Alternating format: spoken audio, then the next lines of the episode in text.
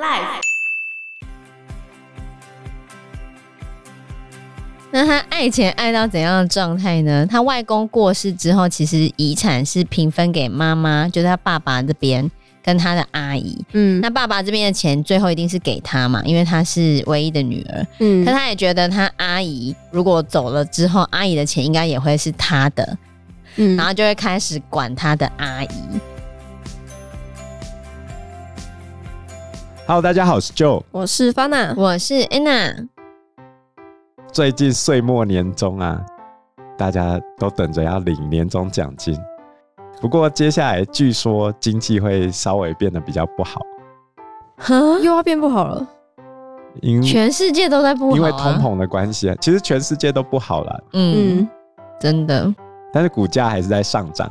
到底是发生什么事？因为美国联准会宣布暂停调升利率。哦，暂停升息啊，明年有可能会降息哦。降息的话，股市的资金就会变多，因为你可以借到低利率的钱去炒股，嗯，或者去投资买其他的东西，所以钱比较多嘛。明年可能股价就会稍微涨一下，比如说在二零二三年十二月底，美国的股市指数要创下历史新高，就是这么简单的一个消息。说可能会降息就创历史新高啊？对啊，但是这单纯是炒股啊，因为基本面来说，中国的经济状况并没有好。嗯，乌俄战争也还在打，以色列的部分以巴冲突也还没结束。那最近也还有一个消息，就是也门那边的叛军为了声援巴勒斯坦，他们要攻击经过波斯湾那边的以色列的相关船只。而且他们也真的开始攻击哦，坐直升机去或者无人机去这样子，所以可能又会导致苏伊士运河那边有大排长龙的事情。没有，它不是大排长龙，已经绕道了。像长隆海运就已经宣布绕道，要绕过好望角过来。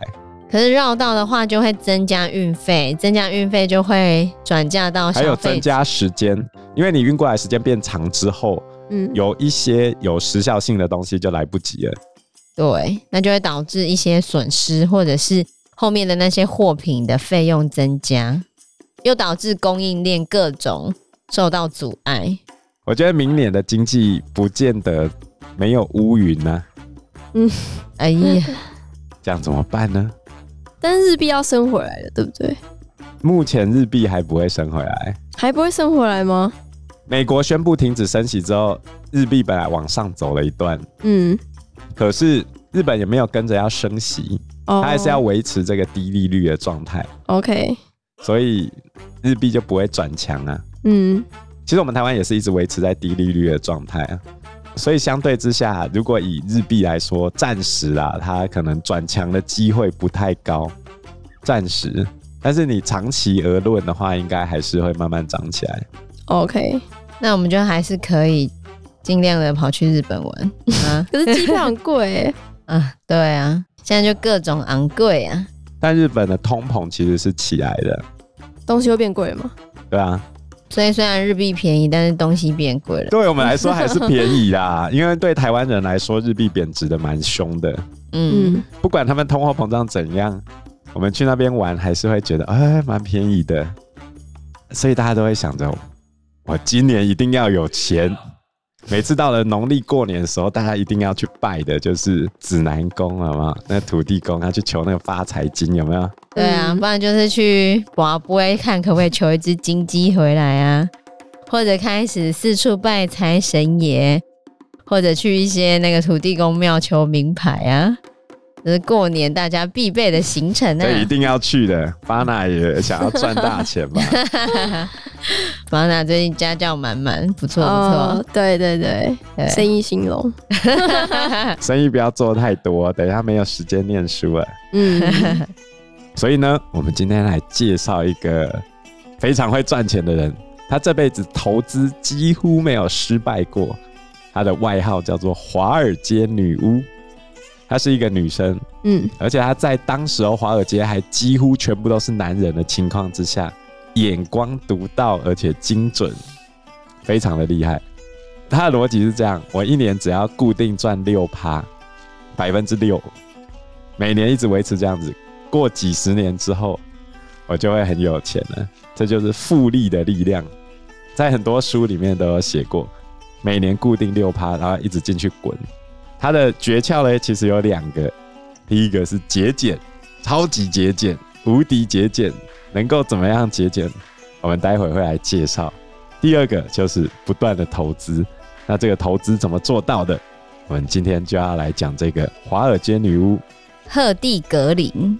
那我们今天引用的书呢，一样是我们之前提到的《嘘，你没听说的世界史》这本书里面呢，就提到赫蒂格林呢，她是一个让人讨厌不了的铁母鸡。在十九世纪的时候，其实当时很多的首富、有钱人都是男性，嗯，就只有她是女性，而且她曾经是世界上最富有的女性。跟你介绍一下，她最有钱的时候拥有一点一亿美金，好像没有很多，对不对？一点一亿没有很多。当时候全美国的财富是三百亿哦，三百亿哦，所以它是全美国的钱的三百分之一哦。哇，对，而且当时美国已经是全世界最有钱的国家，那个时间点大概是在一九零零年左右。了解。那我们先从赫蒂格林小时候开始介绍。赫蒂格林的爸爸为什么会有钱？是因为他妈妈家是有钱人，他爸爸娶了妈妈之后，继承了妈妈那边的遗产，然后那时候大概是当时的二十七万美元。现在的价值啊，就超过六十四亿三千万元，超多的。反正就是你娶到一个富二代的女儿的话，就可以赚大钱的概念。OK，所以他爸爸很厉害，很会娶，娶到一个有钱的老婆哈，嗯、就可以跟着老婆一起住在漂亮的房子里面，跟很多的钱一起打滚，享受着他的新婚生活。后来呢，他们就开始想要生孩子嘛。就一开始的孩子就是赫蒂格林，但是赫蒂格林是个女儿，并不是儿子。那个时代的人都还是会有重男轻女的观念，所以赫蒂格林在妈妈怀了第二个孩子之后，就被送到了外祖父家。但是因为送到外祖父家，他才可以变得越来越有钱。好，主要是他外祖父那边，他们家族是很虔诚的贵格会的教徒。那贵格会的教徒，他们是追求清廉的生活，嗯、认为要保持节约跟谦逊。他们认为奢侈是一种罪恶，所以赫蒂格林就从小在这样子的耳濡目染之下，他也非常的节俭节约，甚至到被称为吝啬鬼的程度。后面我会讲说他到底是有多节俭，有点夸张。反正赫蒂格林从小就在他外公外婆的抚养中长大，然后他从六岁开始就会帮他外公读文章，因为外公年纪大了，眼睛看不太清楚。他读的是什么呢？六岁哦，他就读股市投资现况，或者是油价变化的图表、海运业的统计资料啊、油价证券法的变化等等的。哦，这是他的童书。对，六岁哦。其实台湾的这种学校教育中的那种财商，就是教投资的这一块，我们几乎是付之阙如，没有教过的。嗯，我们顶多在公民教一点点那个外汇的这种东西，其实其他东西大家都没教。对，像他所涉猎的书籍里面包含了产业，包含了股市的投资，那你这样才能够训练你对于这种财经的敏锐度。这也为他后来打下了非常好的基础，而且开始念这些书之后啊，赫蒂格林对于钱这件事情有异于常人的执着。对，他很厉害哦，他八岁的时候自己就开了账户了，而且他不止帮外公念这些东西，他也会读事业交易消息给他爸爸听，他爸爸就会趁机会教导他事业跟钱财的相关事物。所以从小爸爸就有进行金融教育，然后到了他十三岁的时候，他就担任他们家族书房的管理员。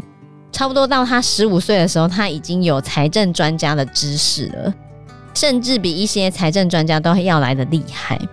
但是后来赫蒂格林的妈妈在第二胎的时候生下了一个儿子，就他终于有一个弟弟可以有个继承人。可是呢，这个弟弟在不久之后就死掉了，所以最后赫蒂格林就成为他们家中唯一的继承人。然后在他外公过世之后，他家的财产就变成他爸爸继承。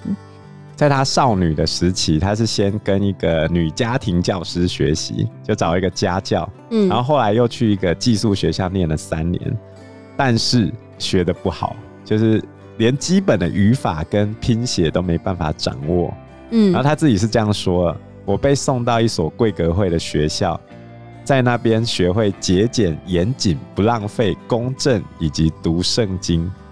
但这间学校对他的好处是因为贵格会崇尚男女平等，所以他比较能够外放的展露出自己的能力，这样子。嗯，不会屈就在男生之下。他后来又去念了波士顿的一所女子私立学校，终于接受了他人生最后两年的正规教育。学什么？他学了跳舞跟弹钢琴。据说他很有魅力，有着一双蓝色的眼睛，身材高挑，肤色迷人。有一个作家是这样写的：虽然他有很好的外表跟身材，但他一生中都不太在意自己的外表。对，因为赫蒂格林呢，她虽然长得漂亮，身旁也很多男性包围着她，但是她对这些都不感兴趣，因为她最爱的东西就是钱呐、啊。他有时候长时间都不洗澡，也不穿内衣。冬天的时候就穿男生的内衣，因为他觉得更便宜、更暖和，就是为了省钱就对了。他一生中就是为了省钱。他爸爸本来觉得年轻女生应该都会很爱漂亮，所以特别给他钱，让他想说要去买新裙子啊，或者是买一些漂亮的帽子来打扮啊。他爸给了他一千两百美元。可是他可能会拿一千块去存起来，他要去买债券哦。对，他就是把钱拿去 投资，投资不会打扮自己。其实他虽然很有钱，可是他很讨厌上流社会，他看不起那些人。我有钱就好了，没有任何事情 可以阻碍我获得钱。你可以开始体会他的执念了吗？但你你赚了这么多钱，然后嘞？他就是要钱呗。钱就是他本身满足他人生愿望的这个东西，钱已经完成他人生的闭环了。那你完成了，然后呢？钱呢？就好了。对，钱就是我满足的根本。我要有钱，所以我满足了。那他爱钱爱到怎样的状态呢？他外公过世之后，其实遗产是平分给妈妈，就是他爸爸这边。跟他的阿姨，嗯，那爸爸这边的钱最后一定是给他嘛，因为他是唯一的女儿，嗯，可他也觉得他阿姨如果走了之后，阿姨的钱应该也会是他的，所以他一心觉得他家全部的财产都会继承到他的身上，嗯，然后就会开始管他的阿姨，就是在外公家中，外公往生之后，他也是接受阿姨的照顾，所以长大之后，赫蒂格林还是会经常照顾他的阿姨。然后他就觉得阿姨的钱会是他的嘛，所以觉得阿姨现在不可以花太多钱，因为如果阿姨把现在的钱花掉，那他继承的遗产就会变少啦。所以他就开始限制阿姨的大大小小花费，比如说阿姨吃的面包吧是松软的白面包，好吃嘛，他就把阿姨的那个白面包换成黑面包，没有发霉，就变成比较粗糙的那种黑麦面包之类的，就不好吃的，比较便宜的。我把好吃的换成便宜、不好吃、难吃的，然后就是还有他觉得一些桌巾啊、有蕾丝啊太奢侈了，你就会限制他不可以买那种有蕾丝奢侈的桌巾。还有，如果阿姨买了新鲜的草莓回来的时候，他就会坚持要阿姨回去退货，要把钱拿回来，太奢侈了。后来他还要求阿姨写那个遗书，就是要把财产给他。阿姨最后觉得这很烦呢、欸，觉得这外甥女管太多了吧？啊、然后对啊，然后控制狂了，对啊，然后就有点生气，她还就开始跟特地格林吵架，讲说如果你再这样子的话，我以后钱就不会留给你哦。然后阿姨在警告她之后，她才有比较收敛。后来她的阿姨呢，有一个蛮好的主治医师，然后开始照顾阿姨。这主治医师甚至还住到阿姨的家里面，然后照顾阿姨的生活起居。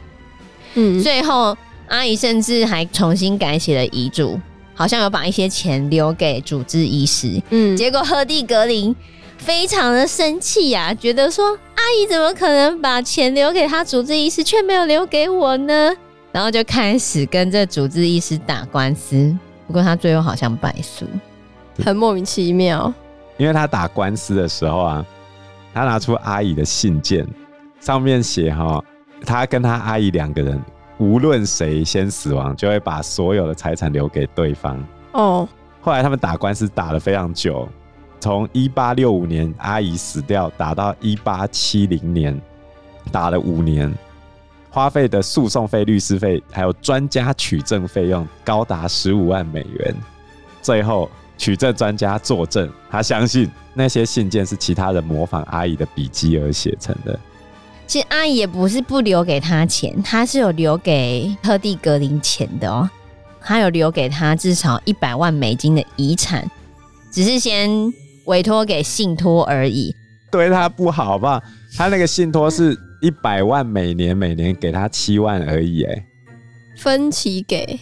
对啊，就没有一次给他，他就不爽啊。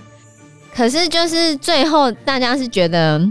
阿姨的钱，她想要给谁就给谁嘛，你怎么可以管那么宽呢？对啊。然后她阿姨只是有留十二万美金给那个主治医师，赫蒂格林就不爽，嗯，觉得怎么可以留给主治医师？这主治医师来骗钱吧？你住在我阿姨家，怎么最后就卷走了他的钱，让阿姨没有把钱都留给我？我就生气了。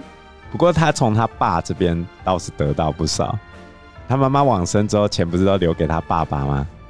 他妈妈往生那一年，他爸爸才五十九岁。嗯，然后赫蒂就很担心他爸还会再婚，因为他爸那时候长得还蛮帅的，他就一直很担心爸爸不要结婚了。如果结婚了之后再生下一个小孩子，那我不就完蛋了？要多一个人来跟我分财产，这样？你看他担心的就是这个。为什么要啊？这有这么重要吗？多少钱？他就已经自己已经有些钱了。六百万美元，当年的六百万美元。有没有迟疑了一下？但我至少还是会分到一点啊，又不是说完全不会分到。他就很怕人分他的钱呐、啊。哎、欸，等一下，他这有一个继承人就除二了呢，三百跟六百万差一倍，已经很多了啦。是我不会这么介意。等一下，你要知道他人生的目标就是钱，好不好？无聊。那是你觉得他无聊，他就是为了这个而存在的，他就是钱的化身。结果后来他爸。没有再婚啊，他爸也把六百万留给他，但是他爸把遗产交给两位男性管理人托管，所以他暂时还拿不到这一笔钱。他就有点生气，就觉得为什么他爸要这样子？对，因为很多先入为主的偏见认为女生只要有钱的话就会随便的挥霍，嗯，所以他其实有点生气，他爸爸为什么？不相信他，他觉得自己自尊心受损呢。而且他爸在死前有介绍一个人，让他可以跟那个人结婚。嗯，哦，那个人就是爱德华·亨利·格林。哦，所以他后面才叫赫蒂·格林啊。他一开始不叫赫蒂·格他原本叫做什么？他原本叫海莉耶塔·豪德兰·罗宾森。豪德兰是妈妈的姓。罗宾森是爸爸的姓，但是他们都会叫他赫蒂来昵称他，所以赫蒂是他的昵称。那他名称其实叫海莉耶塔·豪兰德·罗宾森。